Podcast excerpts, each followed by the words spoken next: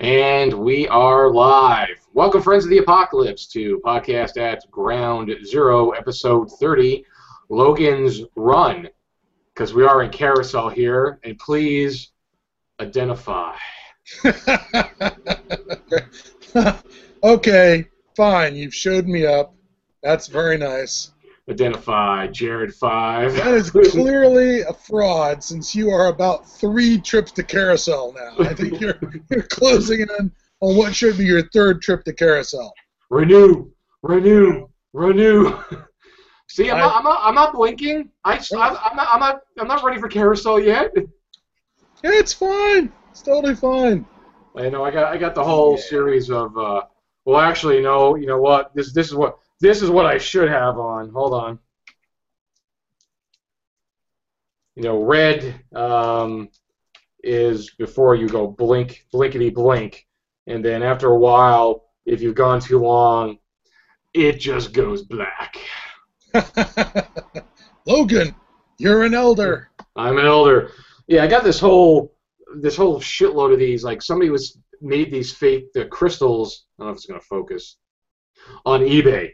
So again, I bought these years ago. I'm like, oh look, look, Logan's runs crystals I can put in my hand. I'll have a use for these one day, and I did. so you've justified that purchase. That, Perfect. That, that Now that you've used it, in Oh yeah. now that you've used it in your show, you can. It's a tax write-off. Oh yeah, exactly. You know, I bought these things like three years ago. I'm like, oh, I'll have use for these one day. You know, because you got the red, you got the clear when you start. You got the whole the whole gambit. You know. Wow.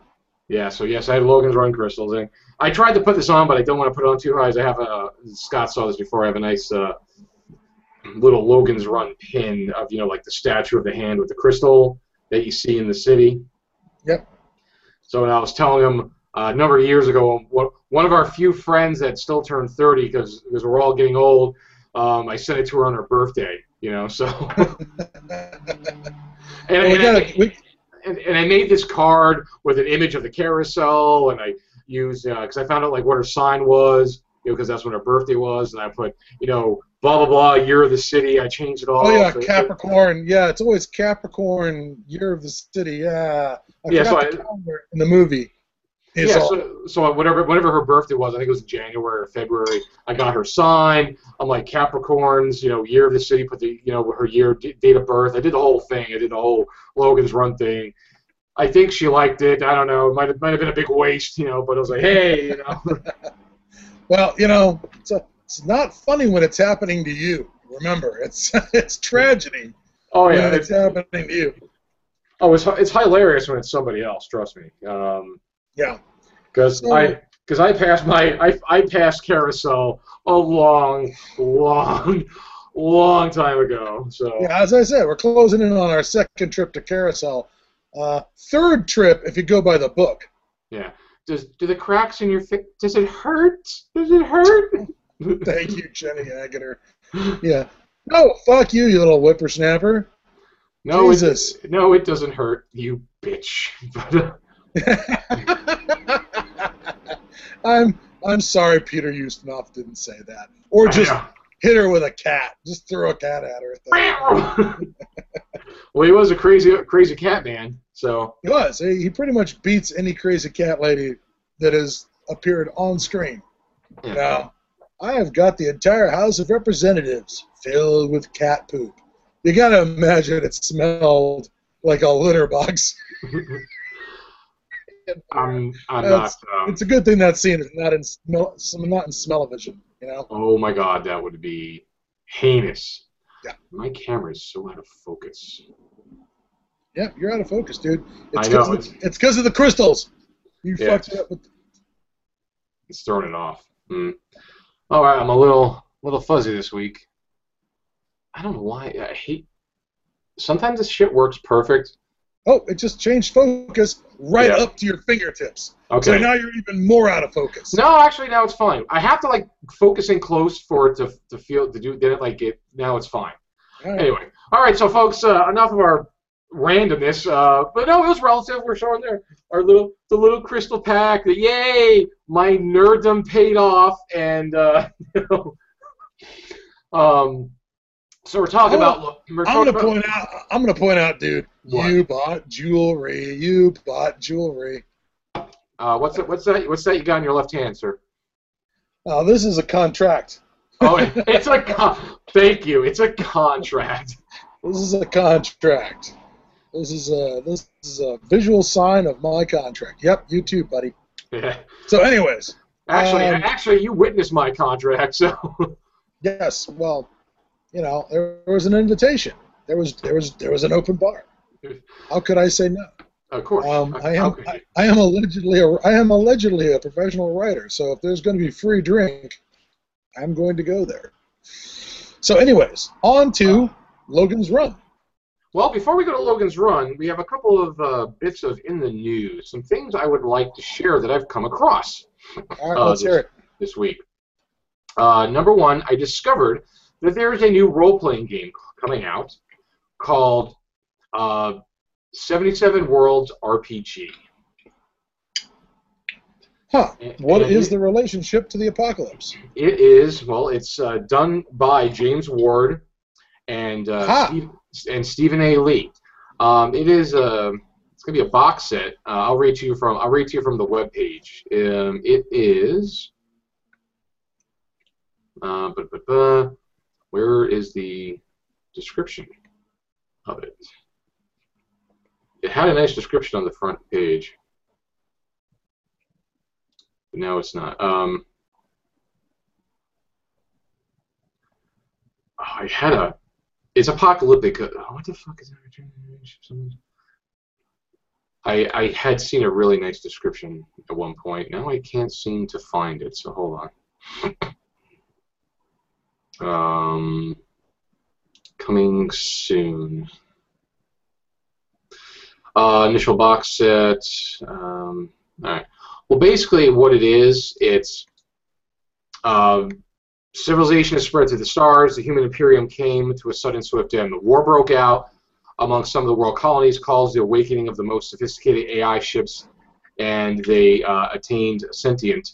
And within the uh, withdrew from the contact, uh, con- uh, the conflict consumed among themselves and, and uh, drove human ships out of the inter- interstellar space. Shortly after, most uh, sentient ships moved into deep space, not to return. The remaining ships unleashed relentless attacks, bioweapons, nanoweapons on every human world, driving most back to the Stone Ages. Uh, basically, it's it's like there's this whole like mankind sent into uh, went into space, and apparently the the ships uh, with AI destroyed everything except for a couple of like the Earth, and there was all these colonies on the there's this colonies on the moon, and they're all like and they're like entertainment uh, colonies. You know, they have all these like domes of like there's like an Egyptian world, there's a medieval world. I just lost your sound. Can you hear me? I think it's you, dude. Yeah, you're frozen. It is you, sir. All right, Scott's gonna have to reconnect with us, so I'm gonna continue I'm talking. back. Okay, okay, I'm back. okay. Um, yeah, it's set on this. Uh, it's set on this. Um, there's all these uh, different uh, worlds, like these domed worlds that people live on, and they got to go back to Earth. So it seems like a combination of uh, a little Metamorphosis Alpha, a little Gamma world, you know, because there are all these wacky worlds of people living on the moon, and they and they're trying to go back to Earth to find out what happened to the apocalyptic Earth. So it seems interesting. Uh, again, James Ward's involved with it, so it can't be all that bad. So uh, that's coming out in the fall. It's called Lost World 77. So I'll post a link to it on the events page so uh, people can find it and read up more on it. But it said it's very post- post-apocalyptic, uh, so it looks pretty decent. Uh, also, I uh, let me pull this up here was contacted. What was that one uh, book that was coming out, the Canadian apocalypses that you were talking about? Oh, Fractured Futures, I think it was, or um, boy, I'm not remembering it all of a sudden. Uh, now I feel like an idiot for not remembering it. Um, sounds like a job for to the Googles.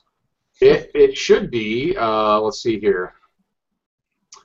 Uh, let me open the conversation here.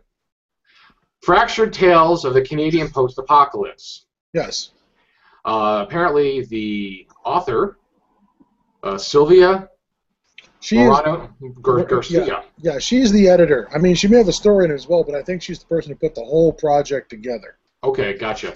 She uh, she contacted me on uh, Twitter and uh, wanted to see if we wanted some review copies. Uh, so I said absolutely. So I sent her uh, our, uh, my information. So we'll uh, get some review copies to read and we'll, we'll review it on the show. Oh, excellent. Hey! Again, not enough Canadian apocalypse. No, and appa- appar- apparently we're popular enough that somebody wants us to review their book because apparently they think we, we have some kind of influence. But uh, Hey, hey, We got our first fan walk up at Gen Con this Uh, year. yeah, uh, I was gonna get to that, but let me get, let me tell the story, okay? Uh, Okay. Just because it happened to you doesn't mean that you can tell it better than I can. Because that's No. sort of the whole way I operate is I steal yes, other people's stories and Yes. wind them up so they're even better. Yes, but uh, so we got contacted, so we got that coming. Uh, we're gonna, you know, be contacted by uh, Silvia to do a review of that. Plus, I also got contacted on the uh, YouTube channel by, and if I could find it here, uh, let me go to YouTube. I gotta go to the messages. Sorry. I got contacted by the gentleman, my channel, and where's my messages? They don't. They move things around. Don't make it very easy to find anything anymore, which I really Love. despise. You really love. That's your favorite thing. Oh yeah, it's like, why can't I find things easier? Here's my messages. Fuck you. Uh, I don't. His handle is just capital C N C. Um, was was it one of the dudes that talked to us a game about uh, Dark Revelations? Was that the guy we were talking to about his game at Gen Con? Hmm. I'm not recalling. I'm not. Uh, One of the guys came up to us, said he watched the show, and he has a post-apocalyptic game that he has coming out. oh yes, yes, yes. You're right. Dark Revelations. So he dropped me a line to see if uh, we want to take a look at it. So I told him, I said, sure, we will we will glad to take a look at it. So, so apparently, yay, uh, we're we're we're coming into it because people want to send us stuff. so Swag. people want us to look at stuff. So, so anyway, so that's the only news I got. You know, a, a game coming out by James Ward again. So again, I posted, guys, check it out. And we had our first walk-up fan. What happened is I was sitting in the booth, and Mr. Glancy was out running a game for Delta Green. Now somebody came by the booth and went, "Hey, you're that guy from Podcast at Ground Zero." Now, mind you, it was probably a 12, 11, 12 11 year old kid. Okay. Yeah. So yeah. I I met I, I met him later, and I don't think he's any older than 12. yeah. So like, hey, you're the guy. And I'm like, I'm like, you watch the show? He's like, oh yeah, blah blah blah. Started talking to me. The guy was real nervous. So I started, you know, walk, talked to the side of the booth. He wanted to shake my hand. He wanted to take a picture. So I took a picture with him. You know, I was like, okay. He's like, we're we're famous. I'm taking pictures with 12 year old kids who follow us on the internet. And uh, so I said, hey, I said, you want to get a picture with Scott? He'll be back later. And he goes, kind of puts his head down and talks under his breath. Oh, he's better.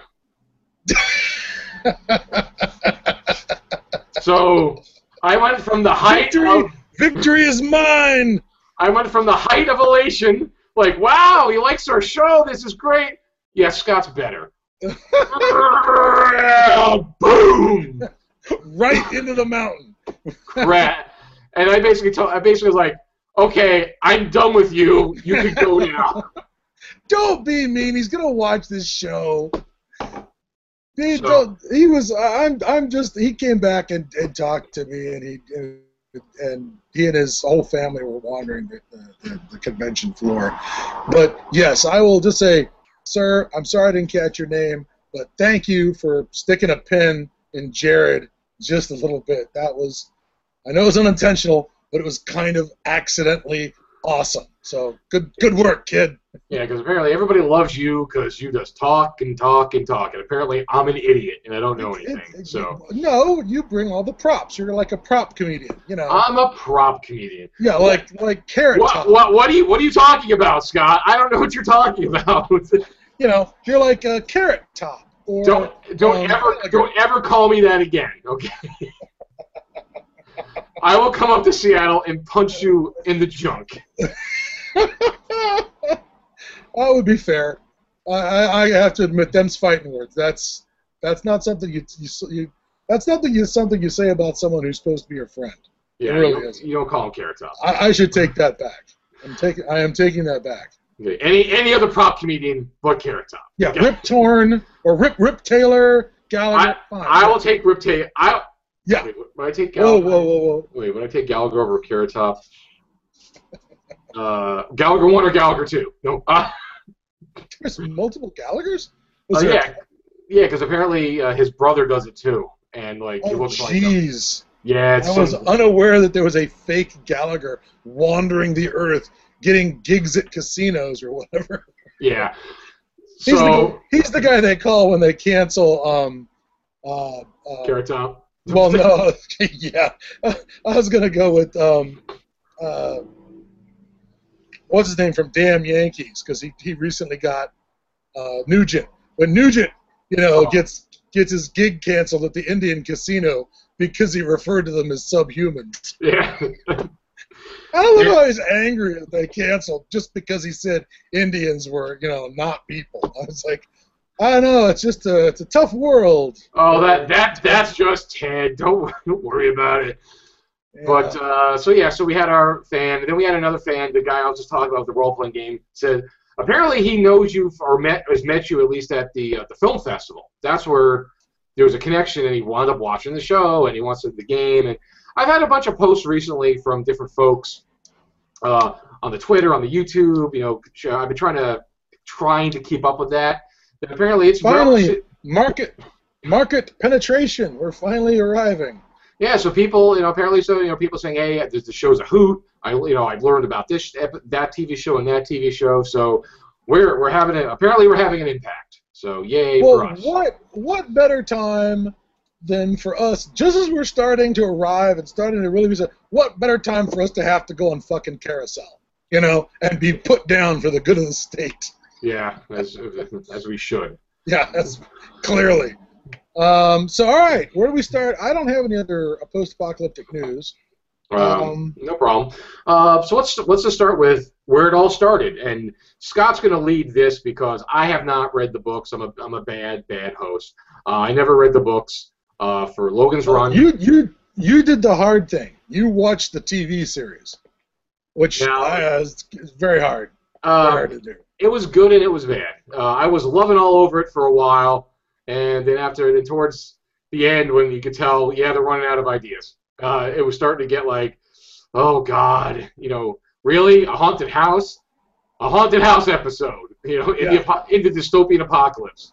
Well, Uh, that would be. Well, can you imagine how cool a haunted house episode would be if you're playing Gamma World, right? And you're playing savages, and your idea of a haunted house is a house where the AI that runs the house is mad, and there's like all this technology in the house that looks like ghosts or spirits to you because you're a primitive screwhead. That could be really cool. oh, that would be awesome, but this is not. Yeah. This is like This is not awesome. No, people dress. Anyway, I'll get to that. All right, so we're so we're gonna start off at the beginning. Uh, we'll start with the Okay. books because again, Scott, you know, has read the books. So uh, take you know, start us off with, the, with the, where it all started with. It was Will's Will. It was Okay, William so- F. Nolan and what George. Clayton Nolan- Johnson. George Clayton Johnson. And now both these guys have done a ton of crap over their careers, um, but uh, they are again, I suppose, most known for uh, Logan's Run. Uh, Nolan has gone on. Nolan wrote a whole bunch of TV show stuff. Um, uh, wrote you know articles and stuff all through his career. Uh, Nolan is actually associated with uh, uh, making scripts out of the Richard Matheson stories that were used for Trilogy of Terror. Although the best item on Trilogy of Terror, uh, titled Amelia, which is also better known as the Zuni fetish doll, where Karen Black is attacked by the horrible doll that is released into her apartment. That was not something that Nolan was associated with, unfortunately. But he did work on the other parts of that. Now, Clayton Johnson, uh, George Johnson wrote things like uh, he wrote a lot of Twilight Zone. He's got like six or seven Twilight Zone episodes under his belt, uh, including Kick the Can, which was used in the Twilight Zone movie.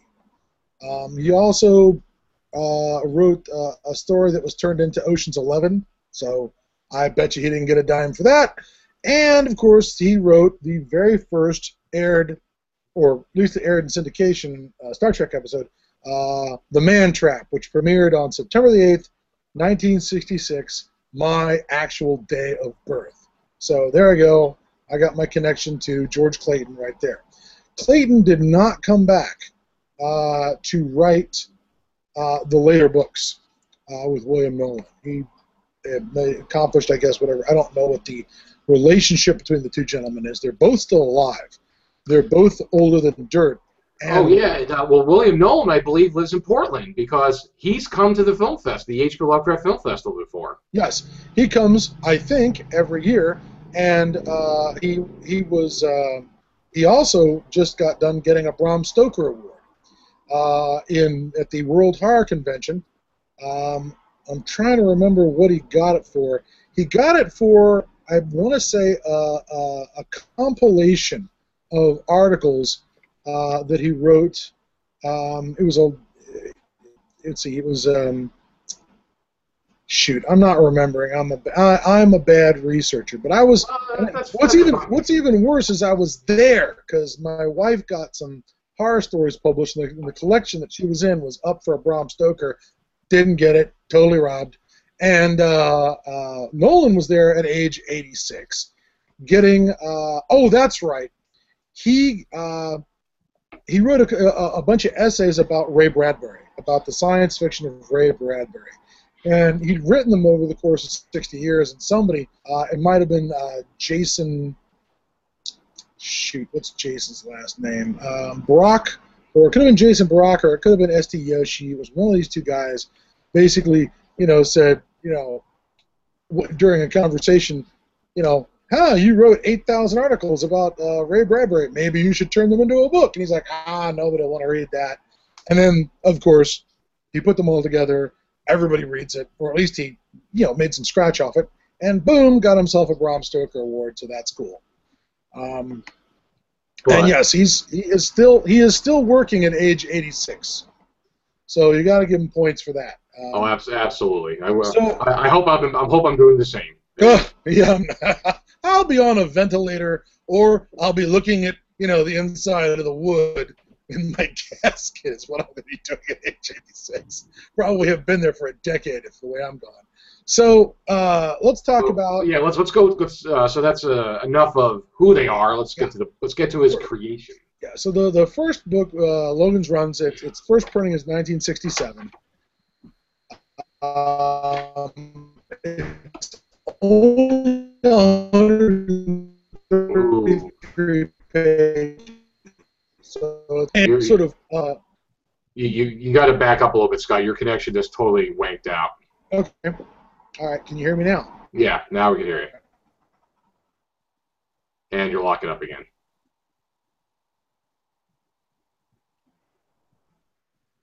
Uh, Looks like Scott's going to need to reset his connection. Yeah, here's what we're going to do. Can you hear me? I can hear you. Now, now, now I hear you fine.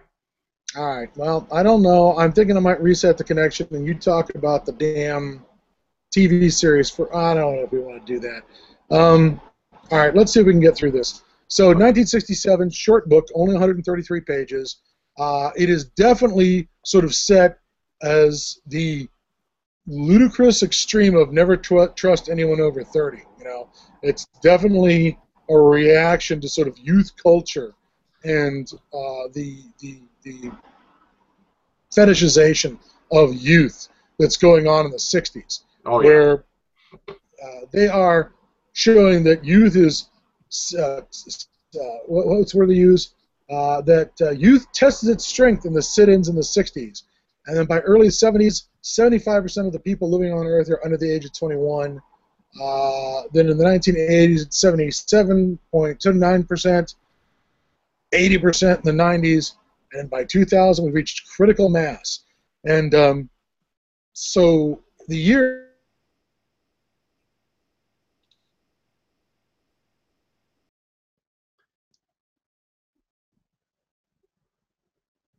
You're locking up again. Scott, if you could hear me. we'll give Scott a second, folks, and then we're going to have to uh, tell him he's going to need to.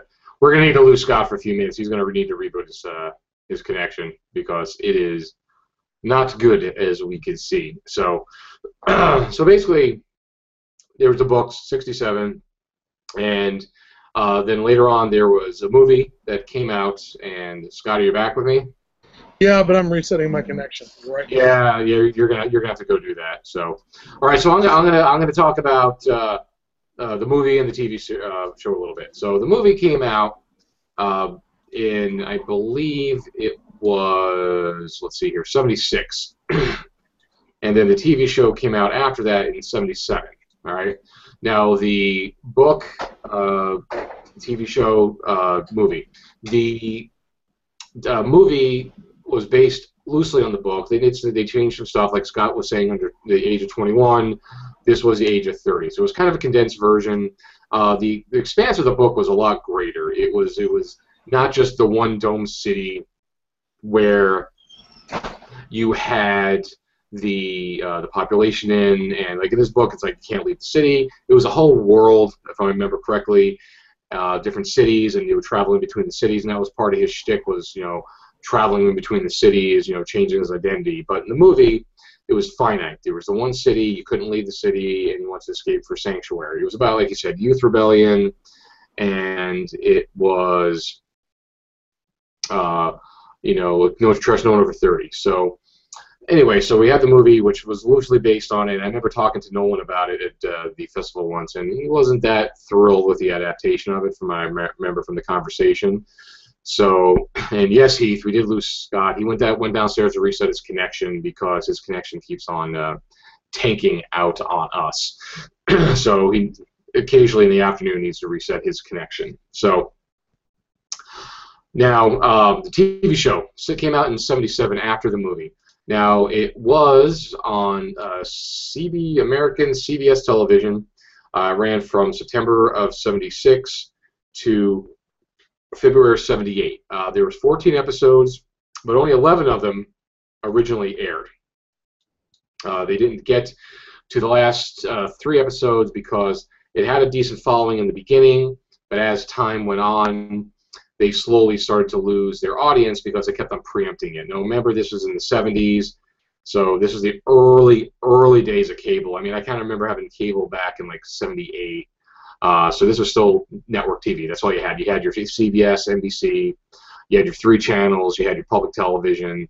You really didn't have a whole lot. So if something got preempted, there was nothing else to watch. So they lost uh, interest in that.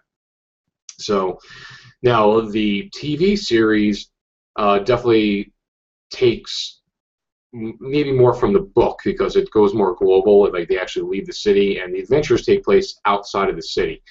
Um, it definitely doesn't have this. It starts off like they basically take the attitude of like the movie didn't happen, so they're restarting their own world here.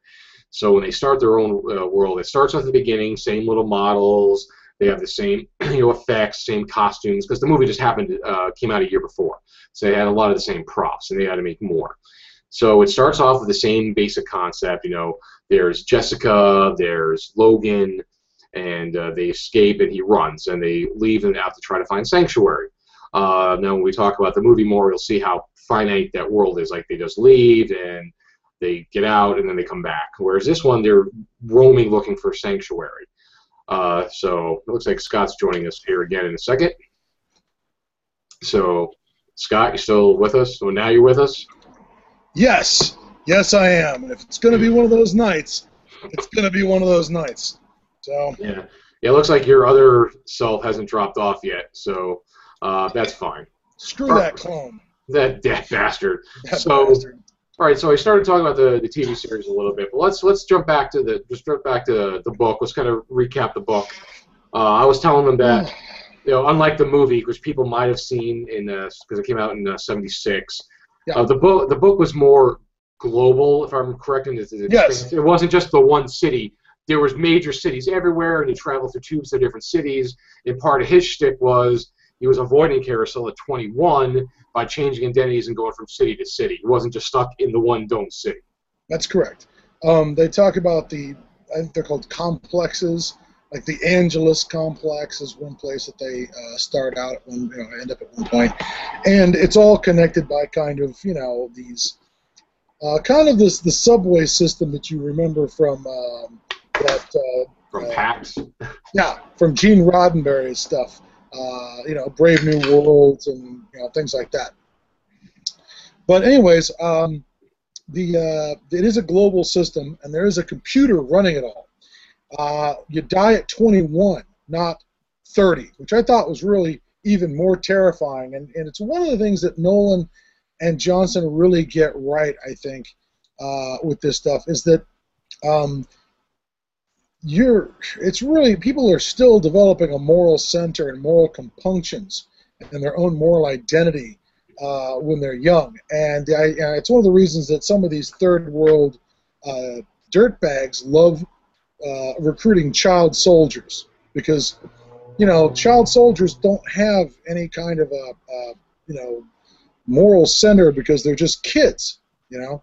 And Oh, that, that that's why yeah, that's why kids are the most vicious. Like in any of these things, like you see the Lord of Flies, anything. Uh, what is it? Um, uh, the one where they uh, J- Japanese they all send a Melusa. oh oh uh, yeah, I'm suddenly forgetting the name of um, uh, Battle Royale. Battle Royale. Kids are vicious. They because again they don't like consequences, consequences. I'm gonna cut your freaking head off. You know they're Yeah. vicious.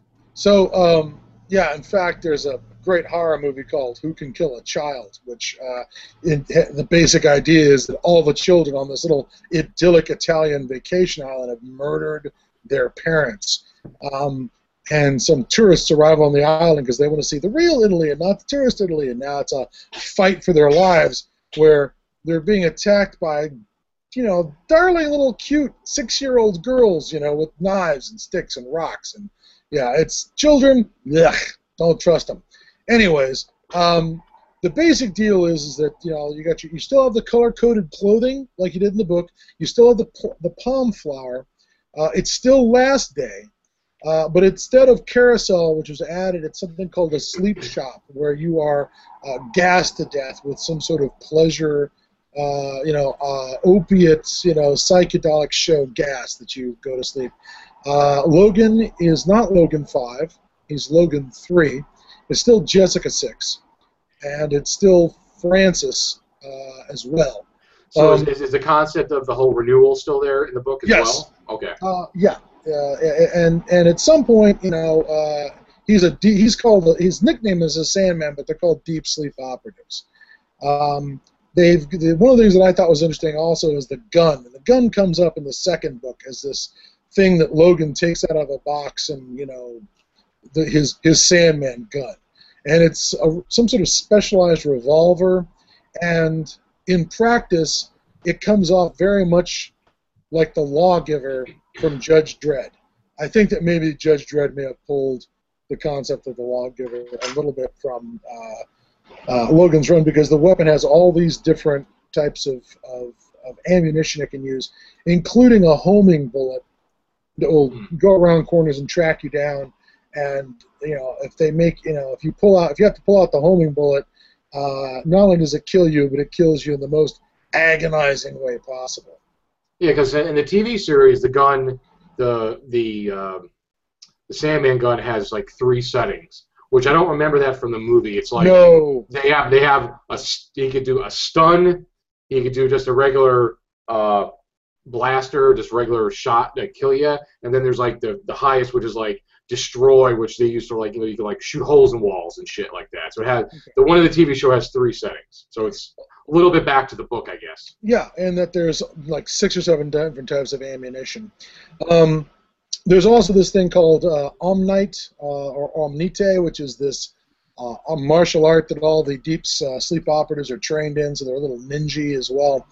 Uh, and Francis starts off as, in the book, as Logan's mentor, who shows him the right way to kill people for the state. Become, you know, and, and he's killing people at 16. You know, He- he's he's he's he's barely into you know, I guess going through puberty, and he's murdering people for the state for the for the computer. Yeah, that's why you have to think differently for people saw the movie. It's like they look older, like okay, in their twenties, they're doing it. They know these people are raised from a child to be killers. Yeah, and the Cubs are there. The preteen Cubs are still part of it, although in in uh, the movie it was like I guess if you turn 18, you get kicked out of the Cubs, but um, they've moved it back so that they're earlier than teenagers, and um, uh, eventually it's the deal where you know Logan his life clock goes off on life day, he runs for it, but in the book, Francis, uh, who's pursuing him, is not um, his enemy. And Francis turns out to be a guy whose life clock malfunctioned. His name is Ballard. He's supposedly the head of Sanctuary. And his life clock malfunctioned, so it never goes into alarm mode.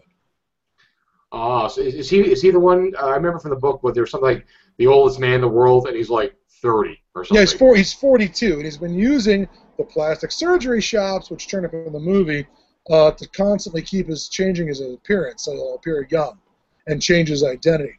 Um, and part of this is, you know, um, there's a big deal about how the computer is buried underneath Crazy Horse Mountain, the computer that runs the whole world, that runs this dystopia. And we're going to move in the book from dystopia to post-apocalypse, so it counts for the show. Um, the computer's in a Crazy Horse Mountain, which is way back in the 60s. There's that Polish, uh, you know, sculptor who wanted to make that giant statue of Crazy Horse, right, from the Battle Yeah. of Bull Run, and it's still in various stages of preparation. That mountain, but it's it hasn't quite shaped up yet. I think they've got like, you know, the shape of the horse, maybe the long part where he's pointing, you know, and various other parts of it. But the idea was is that that idea is that that, that statue was completed, and it's out there, you know, in the middle in in in, in Montana or wherever it is. Um, and uh, that's where the computer is. And the computer is starting to malfunction, which is why Francis is rebelled against. That eventually the computer is just going to screw things up until society collapses. Um, and Sanctuary turns out in the book to be a real place. It is a it is a place called Argos. It is a abandoned space colony orbiting Mars Hmm. or, or near Mars. Maybe it's at one of the L5 points or, you know, one of those, what do they call them? Lagrange points, those stable orbit points. But it's a space colony. And they, Logan and Jessica get there, um, you know, on board a rocket ship that takes off from, you know, Florida, you know, to uh, uh, in the ruins, I guess, of some old Cape Canaveral-like place. Um, and so that's how the first book ends. And the second book, Logan's World, uh, comes back and things are totally fucked. The space station around Mars has been up there for years. Uh, Logan and Jessica have a kid named Jack with a Q. Um, Ballard somehow blows up the computer under Crazy Horse, ruins the, you know, sabotages the Thinker complex. Uh, but he dies, but the computer goes offline, and when he does that, it fucks the planet. And now all those cities are these post-apocalyptic settings, right? Where everyone's free, but nobody knows what to do and nobody knows how to take care of themselves. And so all the people who are laughing and you know giggling and having a good time, you know, in their nanny states are reduced to cannibalism and murdering each other. And a lot of them are completely nihilistic because they never expected to live past 20, so they clearly don't give a shit. And there's a couple of encounters that Logan has when he returns to Earth that come off as seriously Manson family, you know, where they just la la la, we kill people because we've got nothing better to do, you know. Um, and so, That's the whole problem with the dystopian. Like, we provide everything and give you a joyful life, and then when it's all taken away, um, Yeah. they people go batshit because they don't know. Like you said, they don't know what else to do. Yeah. So one of the the two big things that are going on, I guess, is in in Logan's world is when the world goes to pot because they killed the Thinker. Boom, no more supply runs out to Argos, and it wasn't self-sufficient yet. So the population out there starts to crash, and there's a plague on a space station, and you can imagine how well that goes. And so the runners are all dying on Argos, and so um, uh, they draw straws so you can take the last shuttle back and try and get back to Earth. And Logan and Jessica are amongst the people who go back, and you know tries to uh, you know start a new life with people who have adapted sort of in a American Indian kind of way to living off the land, and uh, these people from the city show up and wreck their idyllic life and kill his son and kidnap his wife, and he's got to go chase their asses down and murder them um, and get his you know wife back. And the big, I guess the sort of the big villain of the piece is Grant, who has arranged to have these refugees from the cities crash Logan's life because he's an ex Sandman, he's an ex Deep Sleep operative. Who, oddly enough, the thing I always remember about him was, as that was an odd detail, that all of his teeth back when you know you could have anything done, you know, in the cities cosmetically or jewelry wise, all of his teeth are cut from rubies. So he has these crystalline red teeth in his mouth, which I can only imagine look pretty weird since the main character, because he's also African American, so there's this red teeth and the dark skin, and, and um, uh, uh, and he's a Sandman who wants to fix the world, that everything was fine back when we lived to be 21, and he got to kill anybody he wanted to, and the Thinker took care of everything, and he wants to sort of find force Logan into helping him to, you know, rebuild and make it all work again. Yes, yes, and it's sort of in the standard, in the, and in the style of kind of an old gunfighter movie where the gunfighters put his gun away, and all this shit starts. Logan has to go and open the box and take out the gun, you know, which he will then take on this, you know, uh, revenge and murder spree that he will not commit across the post-apocalyptic world in order to both get his wife back and b uh, prevent the thinker and the system from being turned on again. Now, I read both of those. I did not read Logan's Search because Logan's Search, as I read about it, was basically aliens show up and send Logan to an alternate version of Earth so he can do the whole fucking story again, only with different choices. Yeah, that doesn't Yeah. sound good. No. The So first, I- the fir- first two sound great, uh, but then Alien. Oh, I wish I had a picture of the guy, the standard Mimi. Aliens. The guy with the fucking hair. Alien. hair. Aliens. Aliens. That that douche nozzle. Yeah, so unfortunately I never bought into the alien thing, so I never you know, I just didn't go back to. Now Just like, in is- just like in Deathlands. Oh, it was just all aliens. Know? Yeah. now the thing is, besides the movie, I just want to point out that, you know, Comic there's books.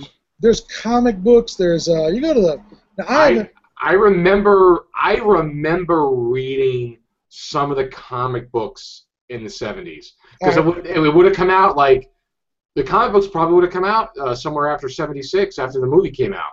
Absolutely, they're heavily based on the movie. They adapted the movie story, and, and there's only seven issues of the Marvel comic.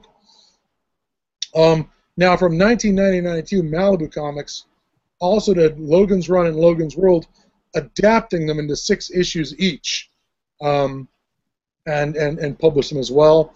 Uh, there was a hardcover Logan's Run annual based on the TV series uh, that was. Uh, published in Britain by something called Brian Brown Watson in late 1977, uh, dated 78. So there's been a couple of comic books.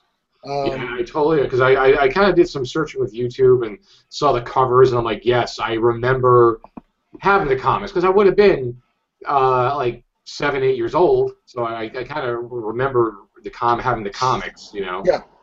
Yeah, I remember seeing them. Yeah, Because I, I- they, they totally ring a bell. I probably had a couple of them. I might have read a couple. You know, go back when you went to the Five and Dime, and there was the metal rack that they Oh, around. yes, you know, yes, because that's yes. When we used to get our comic books there, as opposed to these A comic book comic book shop, which they didn't exist back then. You got it at the drugstore. I didn't see my first uh, shoot. I didn't see my first game store uh, until the late '70s. I think it was post Star Wars.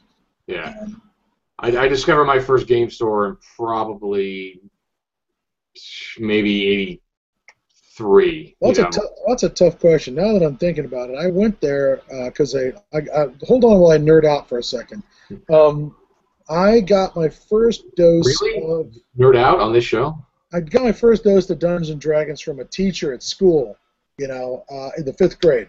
Um, she was the one who- Indoctrin- indoctrination. indoctrinated by the woman who was teaching the uh, advanced, uh, you know, students courses at the, the at the grade school at fifth grade, and fifth grade for me would have been ten years old, so that would have been seventy six. So it would have been just before Star Wars, just before Star Wars.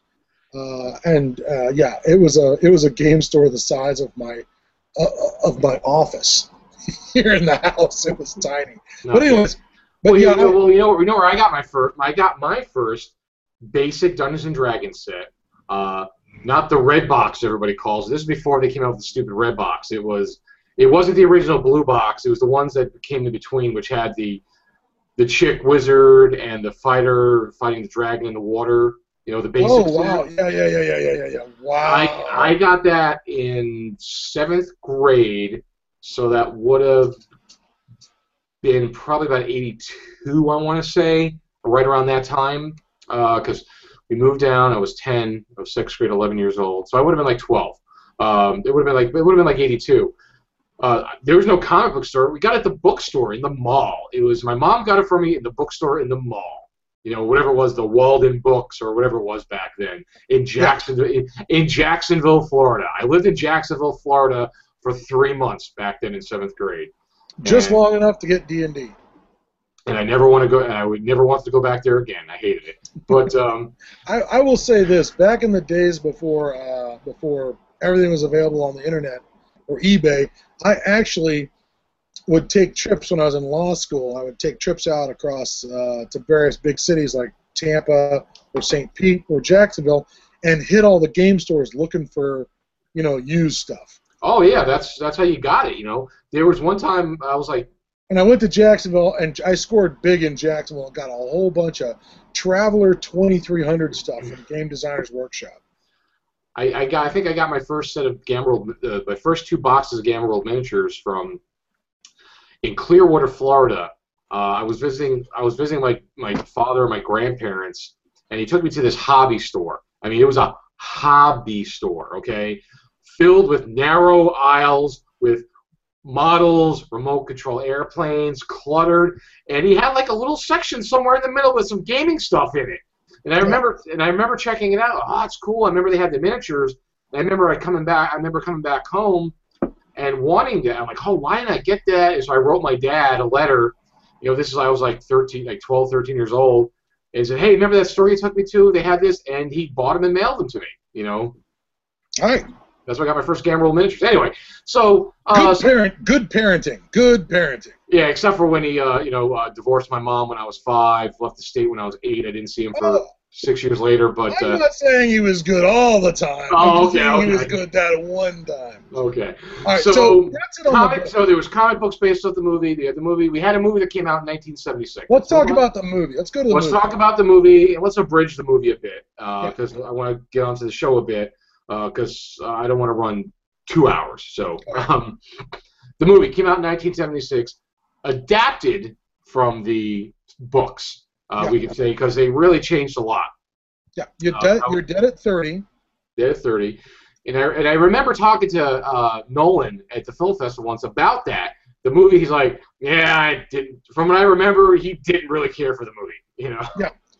Yeah, there's all kinds of things that are different about it. And I got to tell you, the, the the thing that's creepy, creepy, creepy, horrible about the books is this society is the age that they're killing people. Oh yeah, the 20. 21 is really creepy because uh, it means that children are sort of sexualized, uh, you know, and, and, and because of their because society is compressing, you know, compressing their life down. Um, they're doing these adult things with no moral sense of what they're doing.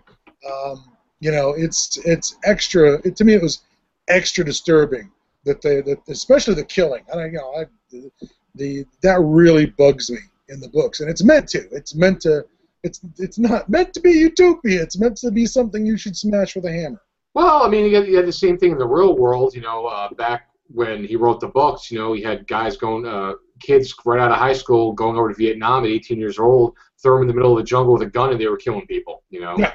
Yeah, I think that's definitely something he's taken a shot at. Oh yeah. um, in these books.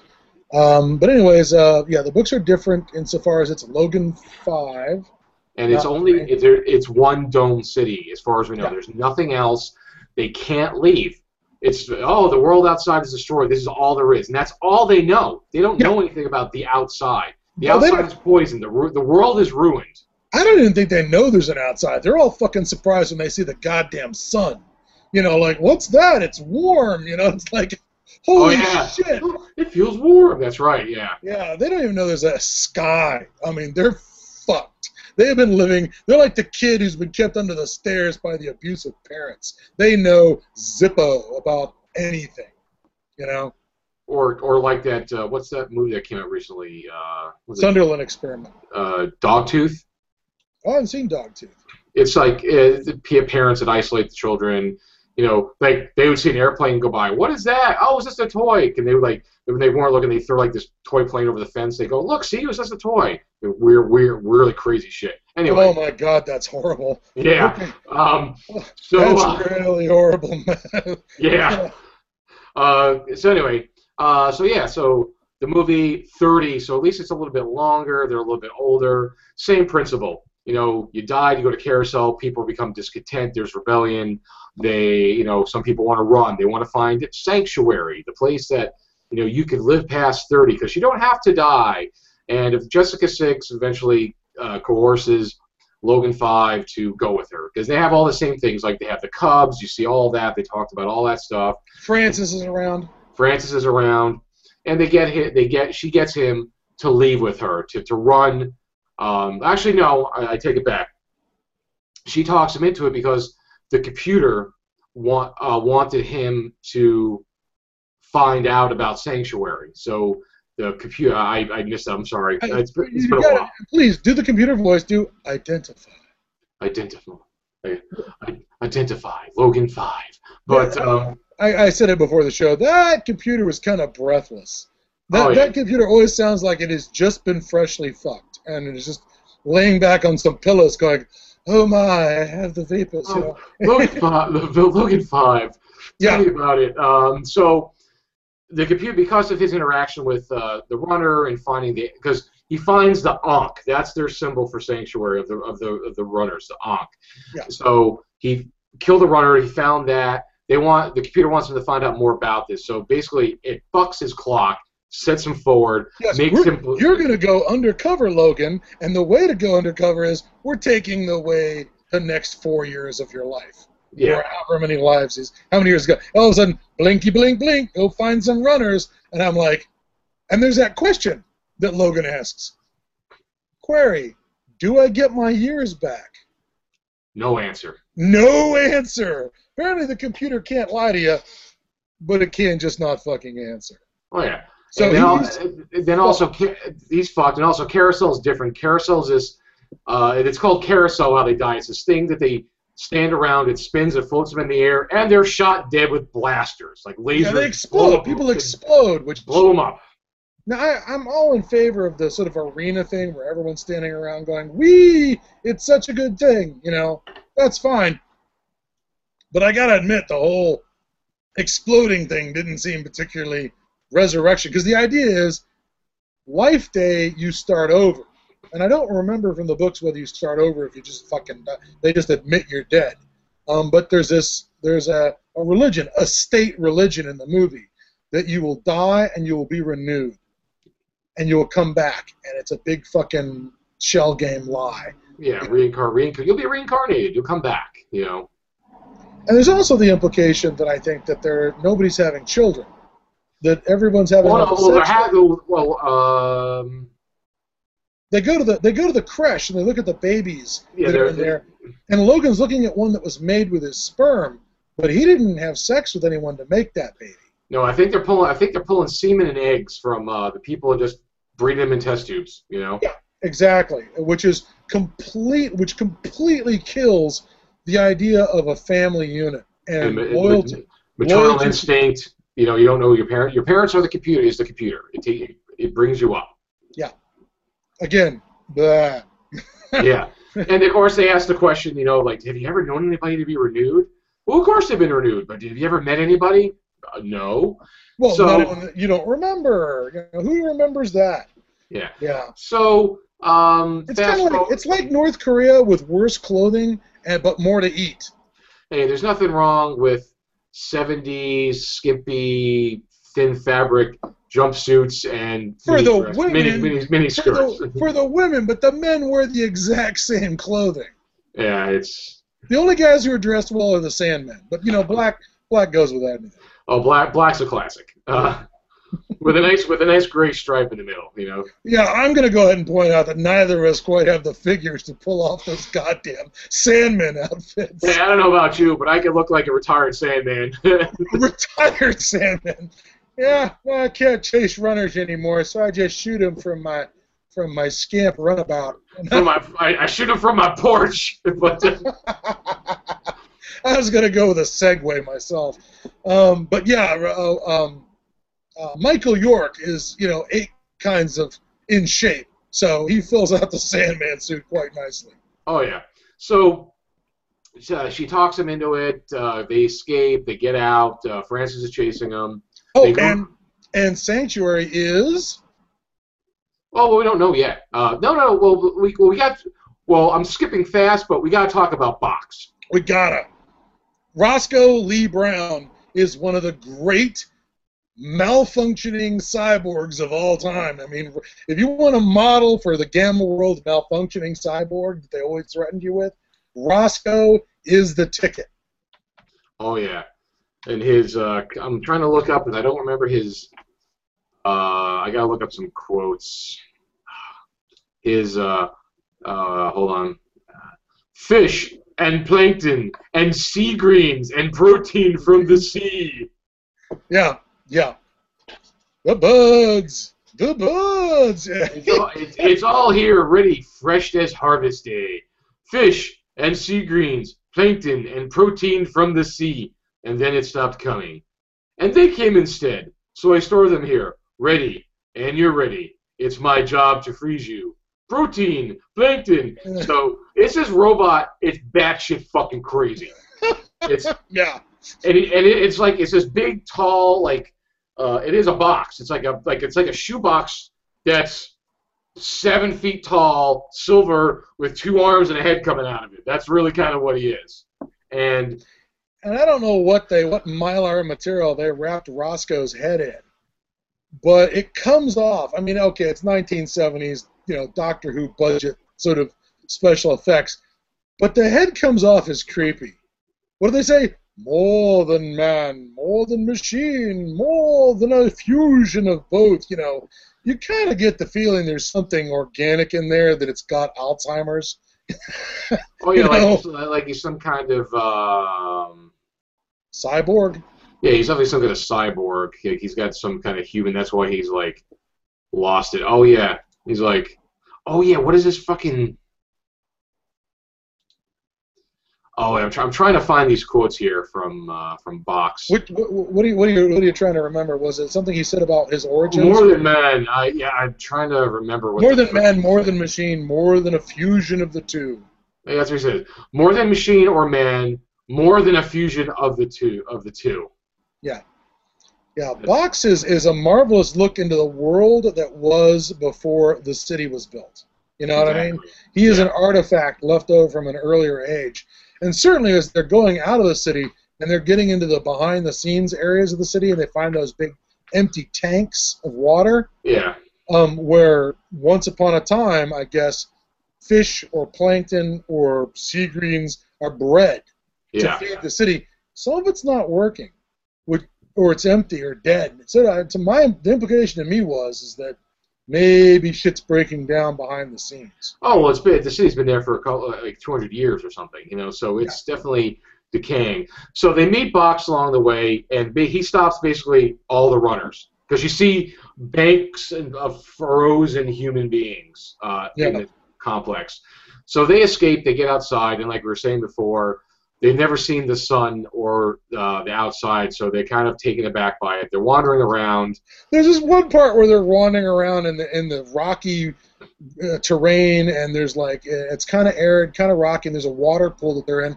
And I the first thing I thought of is like down at the end of the water that that same pool, like Taylor and Dodge and the other astronauts from Planet of the Apes are having their bath. You know, just down the road. If, if only Je- uh, Logan and Jessica had turned north, they could have gotten to Ape City, but they don't. They go south and go to Washington D.C. Yep.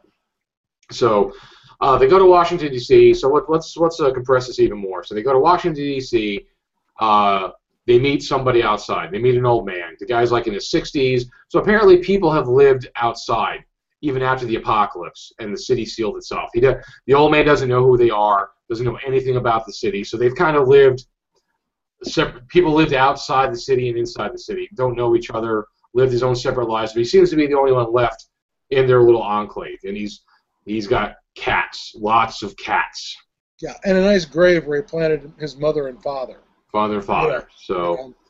Um, Francis follows him. They kill Francis. We should we should say that it's Peter Ustinov Yes. because Peter Ustinov is awesome and spends the whole movie quoting from Cats. Uh, yeah. Uh, the poetry yeah. of the, the poetry of whoever whatever Cats is based off of.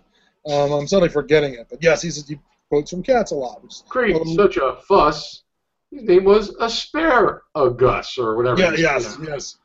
All this crazy ass shit. So, uh, in brief, they meet with him, make friends with him, bring him back to the city because they want them to see the old person, all the young people. He wants to see all the young people. They get back, they break in, you know, and cause the whole fucking thing to explode. Basically, you know. Yes. Eventually, somewhere inside, there's a big red button that's marked "Blow everything up," a metaphorical red button, and everything blows up. and everything blows up, and then the movie ends. So uh, we don't get as much detail because again, spoiler alert: the movie's 37 years old. If you haven't seen it yet, then you know, sorry. But if uh, you know, you could, you know, we, you know, uh, I, I will say one other thing. You know the fight between Logan and Francis in the in the chamber of the the the, the, uh, ho- the, chamber of the, Congress or yeah the. Congress yeah it, it's I don't think they're in the Senate chambers. I think they're in the House of Representatives. That fight is actually pretty nasty and brutal. You know what I mean? oh, I- flags, you know, flag poles and uh, Beating each other with pieces of wood and shit, and you know. it's uh, very, very I- primitive because he doesn't have his gun anymore. So I always remember that they would edit out how much Logan beats Francis with that flagpole at the end to put him down. boom, boom. He keeps like Because because it goes on for a while, but when I'd see it on television as a kid, they'd take out the five or six times he'd bludgeon him, you know, because he beats him to death. Because it's it's ruthless. yeah. It's Oh. ruthless. So the movie is very different, uh, a lot of differences from the book. And then after that, with the success of the movie, uh, they created the TV series. Now the TV series, I guess, takes a little bit back to like I, I was talking about a little bit earlier. I think takes a, uh, maybe a little more from the book because there is an outside world, and uh, apparently the computer knows about it. And it's the movie, uh, the TV show uh, ignores the movie. The movie didn't happen. Okay, there's, there's nothing to do with it. It's a different. It's a. It's the same world, but a different world. Uh, what Reboot. happened? Reboot. It's a reboot. Uh, they it's, it, it starts off the same carousel, a runner, they escape and they get out. Okay, uh, but uh, they go to the outside world because they're aware of the outside world. They know there's an outside world. Oh, look, it says poison. The air is poison. We can't live there. And apparently, uh, there's patrols outside with Sandmen, so they're aware of the outside world. They have ground cars, which I posted uh, pictures of those. Yes, they are dead sexy. Um, so you know the car that the Sandman used is the one that is in the Tom Petty video. The little more, the more of the dome car. That's the that's the ground cars. So they escape. They know about the outside. It's they're more cognitive of the world outside, and they're looking for sanctuary. So that's different right there because they're aware of it. Uh, there's also other things in the TV series that didn't have in the movies. Like there's actually old people in the city. They're a con- they're a council that controls the world. You know, they're always looking for people to take their place. That's there for a renewal. So, um, so they send yeah, out. For, if you want to live past thirty, you must serve the council and get elected, and they'll they'll bring you on board the council. Other than that, yeah, well, they're always looking for people uh, to do that. So, because it's a controlled society, they have a fixed amount of resources. So that's why they kill people at that certain age because people are born to keep things in balance. So, but they escape to the outside world, and the TV show, at least in the beginning, uh, towards the end, uh, it gets very, uh, it gets kind of weak. Uh, like I was telling the folks earlier, only 11 of the 14 episodes aired. Because it had strong ratings at first, but then they kept on preempting it, uh, so eventually dropped the ratings Does, and they dropped does, the show. does the collection include all 14 episodes, including the? Oh yeah, oh yeah, the TV show right here. Yep. uh, has all 14 episodes on it, and uh, it starts off pretty decent. It's okay. It's very. It's the show is very world because they're running around outside. People uh, have there's societies. There is you know uh, you know groups of people all existing independently of, of the of the dome cities. It's something they don't know what it is. Other So- dys- there's other dystopias. They run into other places. There's dystopians, and then there's not dystopias. There's just you know ruins. Um, the thing is, they have a little. The characters have a little too much knowledge of the past and the outside world to make me comfortable. It's like they're like, oh, it's blah blah blah, and oh, we can figure this out real quick. They seem to have too much knowledge of living in an isolated city for their entire lives and have Well, any knowledge of the outside I, I thought that that's why they have Donald Moffat along because Donald Moffat is the android. oh, he doesn't. He doesn't He come. know- he comes in. He comes in. He comes in. But even before that, they still oh, they still have too much knowledge of the outside world. Uh, oh yeah. Do, do they just start that hovercraft up that they find on their own, or is I that? know they, they figured it out yeah. Okay. because it's like, huh? How does this start? Because he has a light. Oh, look, the light makes it go powered on. Hmm. Let me shoot the window out. Look at all the light. It's solar powered. Yay! We figured it out. It's it's too convenient the way they figure shit out.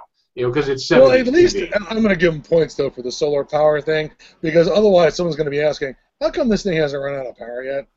Oh yeah, so it's, it's nice that they had that little bullshit, you know, Deus Ex Machina to fix that problem. Well, that's that's what that's what Donald Moffat's character is. The- He is the plot device, the Don, you know, the Deus Ex Okay. Machina. Because if something can't be answered, let's ask the android. He knows everything. So If it can't be fixed, call the android. yeah, so they they, they pick him up later in the first at the end of the first episode. Now, uh, when they first get out, there's Oh, like and just in case people don't know who Donald Moffat is, you should give the thing reference. Um, oh, I, I know you gentlemen are very are have been through a lot today, but when you have the time, I would not like to spend the rest rest of this winter tied to this fucking couch. So um, That's Donald. If you're wondering who Donald is, Donald is Commander Garry from the awesome 1981 The Thing. the thing. So, um, so, but when they get out, there, there's these isolated little societies. There's like a cryptic alliance, like these people in these, you know, leftover uniforms from somewhere with laser guns, and they look like you know Knights of Genetic Purity kind of guys. So there's, there's, the whole thing is very Gamma World because then they they've come across this city that was built by the Masters and apparently some survivors. They built these robots. These robots built this city. They all died. So these robots have been waiting to serve people, and they come along, and that's of course where they find uh, Donald Moffat's character, who's an android who has who's sentient, and has intelligence, as opposed to the robots, which are just servants.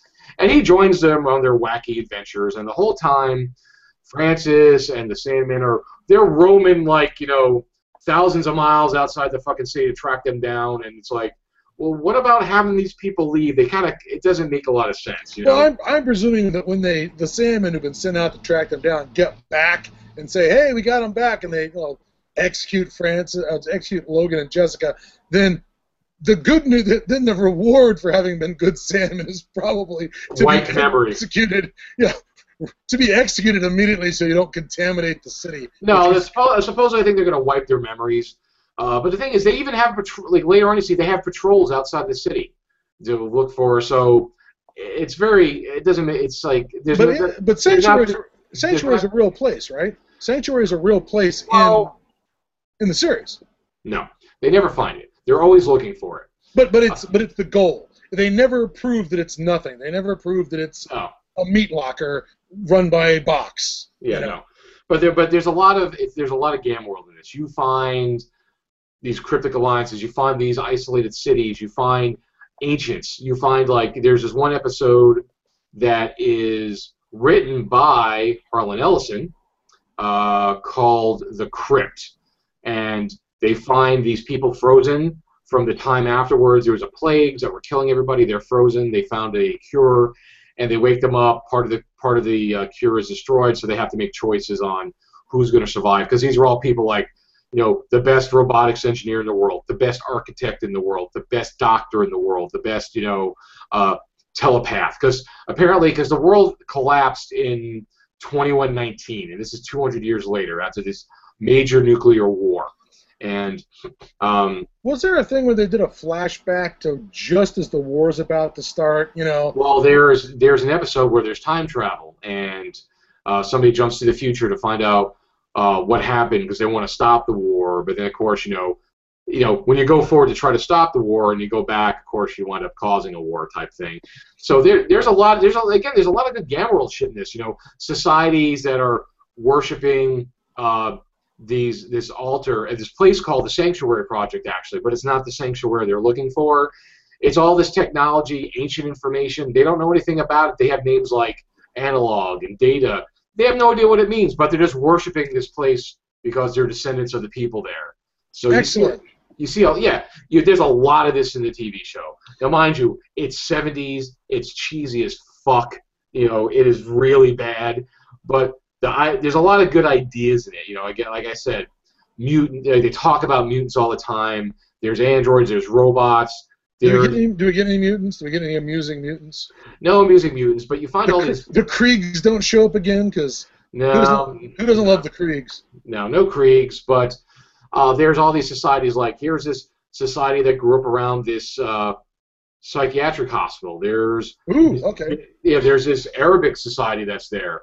Uh, there is uh, an alien spaceship that landed and is picking up uh, samples. There is tel- there's there's a lot again. There's a lot. It's very Gamma World. I mean, it really is. You know, again, except for like that really bad haunted house episode. And you, um, mentioned, you mentioned that there is a haunted house episode and how awful it was. Oh, it's just so bad. I'm sorry. It's just terrible. It, it's it's an episode. It is called um, Night Visitors. The runners stop at a house haunted by spirits from another time. Jessica is captured so that one of the spirits can use her to replicate uh, as a replicant of, his dead wife's spirit. It's just some of them are really bad. Okay, especially yeah, so towards the end. I, I was saying before, maybe before we started, that I can't think of anything cooler than an episode where you show up as primitive screwheads and you encounter a high-tech Gamma World house, where like you know the holographic interface with the house, you know, appears to be a ghost, and the technology does things that appears like magic. You know what I mean? Or you're trapped in the house because the the house thinks that you're a burglar. You know, all kinds of stuff like that could be incredibly cool. But oh, yeah. we, we don't get that in this episode. We get real life stupid ghosts. Yeah. So, uh, but again, it's series great. I said if it's if you want to run a Gamma World campaign, there's a lot of great inspiration for this because you got the isolated societies, they got high tech people, low tech people. You even have uh, one episode where they actually find a runner who, like the first runner who escaped, they find him near the city because they wind up venturing far away from the city, then they wind up being close to the city again. He set up this whole little society, found this computer, got it working. These people were primitives, farming, and he's the provider. So you get a good, you get a good mix of low, high tech, low tech technology. You get this one where these people are trying to perfect uh, humanity. They create this beam technology that separates the good and evil, and they have the outcasts who are evil, and the good and the positives who are the good people. So you get a lot of that. Uh, very a lot of sci-fi. Uh, it's if it's if you can pick it up cheap on Amazon, it's worth watching. It may also be on one of the the Hulu's or the Netflix or something like that. Um, yeah. They said there's too many episodes to really get into deep on, and there's 14 of them. Um, but as you know, I said my brief overview of it. There's a lot of a good one. There's even one that you know I said there's time travel. There is uh, aliens from uh, another planet who are trying to uh, jump back and forth. Uh, you know, trying to populate. They have like matter transmitters, and it's a Donald Moffat's the android Rem, and he is it. He's the answer to everything. He could neutralize force fields. He has devices that can turn this off, turn down. He can fix anything. If there's a problem, just call Rem because he'll and, fix. He'll and fix. He has, doesn't he have a hatch in his stomach as well? Uh, I don't remember that, but he's always like, them, like you open him up and there's you, you pull his shirt up and there's like a hatch. You open it up and fiddle with the dials and. occasionally he breaks down or. Oh yeah, he's always like pulling his clothes off and uh, I'm not a robot. I take offense to that. I'm a highly sophisticated blah blah blah. It's it's kind of cheesy, like I said, but he you know He's clearly the Spock. I mean, they've they're Oh, yeah. spocking up with him. He, he's clearly meant to be the Spock of this franchise. Oh yeah, he's totally the Spock. It's uh, so he has he has the answers for everything, and you know he actually works out sometimes because they have situations where they can't, you know, maybe they're poison gas and he could not be poisoned or they're stun him. So it's it's convenient, but again, it's it's pretty cool. You know, they find some ruined cities sometimes and ancient technology. They find bunkers. So there, there's some cool shit and there's some bad shit about it. It's- all the things, all the things we want in our post-apocalypse. yeah, it's a it's a it's a it's a Gamma World camping. You know, it's a little little wahoo. You know, it's a little ridiculous at times, uh, but it's it's good. It's a good it's a good series. I was in, even Nancy was watching me watch it yesterday. She wound up like I was watching it when she was cooking dinner, and then she got enthralled and she's like, "I'm actually starting to like this show." I'm like, That's a bad sign. It should worry you deeply. Uh, yeah, exactly. She was watching it. I'm like, she's like, she's like, it's just drawing me in. I'm like, yeah, it does that. That's why I, I said I've watched six episodes today. and I want to watch more. You know, so it's because I was doing some binge binge watching over the weekend uh, to kind of at least get most of them in. So After after um, Planet of the Apes, um, and this was one of the big apocalyptic or post-apocalyptic dystopias that we have. Um, certainly in film, um, you know, it, it, it ranks up there with Planet of the Apes, with um, Omega Man, uh, with Soylent Green, as all the places you don't want to be living. yeah, The future you don't you don't want to go to.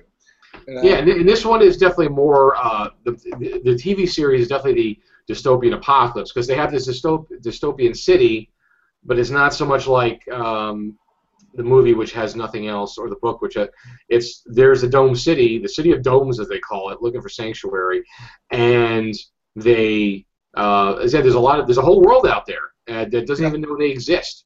You know, they all have their isolated pockets, and there is one cool episode. Uh, let me tell you about this one. It's the only, it's this one of the only two times. I think it's called um, Capture.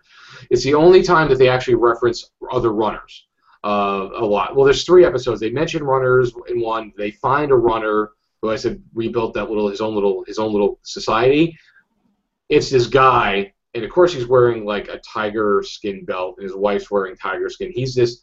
I don't. They don't explain where the fuck he came from, who he is, but he's got this house in the woods, and he's a hunter. He's created his own uh, preserve. You know, there. You know, he talks about the mutants these uh, that are going to get him, and it's isolated with a force field. But he's a hunter, and he's got all these ancient gun, like laser guns, guns from the 17th century, all these guns there. He's fascinated with guns, and he's hunting people. He's he winds up hunting people because all the other game he's hunted doesn't give him a challenge, but man gives him the greatest challenge. And he's heard of Sandmen and thinks they're the greatest challenge. So him and Francis come along, so he starts hunting them. And then of course, and then of course the wife hunts, so she gets to hunt Jessica.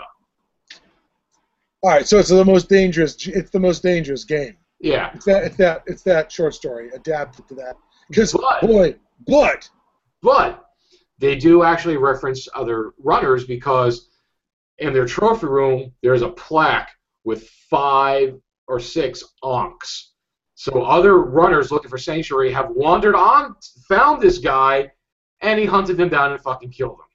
I don't suppose he's played by William Smith by any chance, because that sounds like the kind of 1970s role that William Smith would end up doing. Nope, the hunter is a hunter named James Broden, played by Horst Buchholz. Um, Horst Buchholz. There's a name for you. Jesus. Uh, a German actor, best known for his English-speaking in English-speaking countries for his roles in The Magnificent Seven. Uh, he played Oh! Chi- Chico. He's yes, he's the German guy who plays the Mexican kid, the young Mexican kid. Holy crap! I I did not know that he went on to be in in Logan's Run. That's Yeah. hilarious. So he played uh, the hunter there. Plus, you mentioned our good friend Will Smith, uh, William Smith. Of, Oh, no. of course, he's in Logan's Run. Come on, Oh. TV series. All right, what does William Smith do in Logan's Run? You got He it. he plays uh, in the episode called Half Life, the one where I told you that they split the persons into the positive and negative, and he's Okay. the le- he's the leader of the of this uh, this society. So he's the positive one, and of course the one's out there. He's all rough looking with his big arms showing. It's like matters like this are both are, are settled by hand to hand combat, you know. So, um, well, our friend Will Smith's in it. He's in a lot of he's in a lot of Apocalypse. He's in the Planet of the Apes TV series, Logan's Run TV series. Uh, he is in uh, Ultimate the Warrior. Who knows what else? William Smith is everywhere. Oh, Hell Comes to Frogtown. Hell comes to Frogtown. Yep. Yep, he's in that too. So, He, he, he's like he's like does Red Dawn count as post-apocalypse? uh, it's during. Yeah, fair enough. So, know. Well, Bill, he Bill- uh, Bill gets around. he did he does get around, and he's fucking 80, he's like 81 years old. I want to meet this man. I want to meet him. I bet again, 81, he's still kicking our ass. He's a he's a friend of the apocalypse. He's been in a lot of post-apocalyptic stuff. You know, he's just Well, He's- the place to do it, my friend Rita uh, goes down to California on these trips where they go to these huge conventions that are nothing but celebrity signings. Right? Hmm. You go in, and she's gotten William Smith's signature, Mako, Oh. Mako's signature. I mean, the list goes on of all these guys that we remember from films from the 70s and 80s who are not superstars, but were the guys that our childhood, you know, they they they, were, they, they, they, they were the workhorses, man. You know. Yeah. Yeah, exactly. So so there. Yeah, so yeah, again, he's he's he's all over it again, playing William Smith. So, and, and uh, then there's a lot of other like known faces that pop up in that show in that show here and there. You know, there's a lot of '70s actors you'd recognize, like, oh, I recognize that guy, I recognize that guy, oh, I've seen this guy before. So, Logan's Run TV series, Gamma World, the TV, Gamma World, the TV show. As much as, as much as you could do, you know, except you don't have a lot of the crazy, you don't have the mutants and stuff like that. But it, it could be a very good inspiration for somebody running, you know, a first or second edition campaign. I feel Okay, doke. Cool beans. so worth the check out. So that's Logan's Run in a very large nutshell. Very large. and um, uh, let's see here. Uh, next show, two weeks. I would so uh, since we, you know, apparently we're runners now, so we're past thirty, and um, uh, so episode thirty-one. Originally, I was going to do. I wanted. I wanted to do a show on music, uh, apocalyptic music, music in the apocalypse. So what we want to talk about is not just, you know, what kind of music would they have in the apocalypse. That could be a very brief uh, topic, uh, but also music that is inspired by the apocalypse. Because there's a lot of bands out there that have written music, you know, REM, Duran Duran, Planet Earth is about the apocalypse. Uh, there's a lot of music out there. There's a lot of metal out there that's about the apocalypse. So that's what I'm kind of leaning towards. I don't know if we, I don't know if we're necessarily going to get as long as show as we normally do out of that, but we'll think about it. And, and we may change our minds, folks. But uh, this is what I'm leaning towards. I'm all in, I'm all in favor of that, and if we can get uh, Will or Clint in here as well, or somebody else who can uh, throw around some other opinions, we can we can fill out we can fill out a full hour. But you know, if it's if it's less, that's fine too. But and that's Yeah. something else. If you're looking in the comments or whatever, when we start putting up the show notes and you know for announcing that episode, for God's sakes, throw your suggestions out. We'll read them. You know, we'll either you know Ignore them or ignore them or make fun of you because you suggested something we didn't like and our opinions are the most important. Or we'll go, my God, why didn't I think of that? And we'll Oh yeah, yeah. So uh, I wanted to actually have uh, Vorhola on this show because he did something for a conversion for one of his for one of the game systems for the Logan's Run TV series, and he he watched all of them recently. But he's in he's in the he's in the Mediterranean right now. He's been there for like three weeks. He's like spending a month in the in the Mediterranean, going to Crete and Kos and stuff like that. So I couldn't get him on the show because he is out of the country. he has a life. He, he, Yeah. does, he does things unlike us. Yeah. So I wanted to get him on, but uh, so music in the apocalypse is something I'm leaning towards. Um, we could always do something else. I don't know. We'll see. We're probably going to do that. Also, uh, one of the things I was thinking about is I got to reach out to uh, Mr. James Ward again because now he has another game coming out that's post-apocalyptic. The problem was he reached out to me a while back about being on the show, uh, being interviewed, and we'll have to do it. We'll do it as a real interview. Like we'll get questions. Me and Scott will work together, get questions down ahead of time, get it to him, so we, you know, so we don't blindside him with anything. Um, but the thing is, he doesn't have uh, a webcam for the computer. Um, and the thing is, Google Hangout Live, you can't call in. Now, if you were just doing a Google Hangout, you could call in uh, by phone, and we could have done that, and I could have recorded it, but it would have been a little wanky, right? But I, I prefer the live format. So I'm going to contact Mr. Ward. Uh, I've been have, I've been leaving him alone because he, he was recently ill. Remember, uh, he had a heart attack. He was in the hospital, but he's been out for a while, and I think he's feeling he's on the mend. He's doing a lot better because he's been doing a lot of his work for the uh, the Metamorphosis Alpha uh, Kickstarter. So I'm going to reach out to him and say, hey, listen, we want to have you on. You know, uh, what what kind of computers does he have? Because I said I'm gonna I'm gonna buy a freaking web a cheap webcam. I could get one for like 20, 25 bucks. I'm just gonna mail it to him.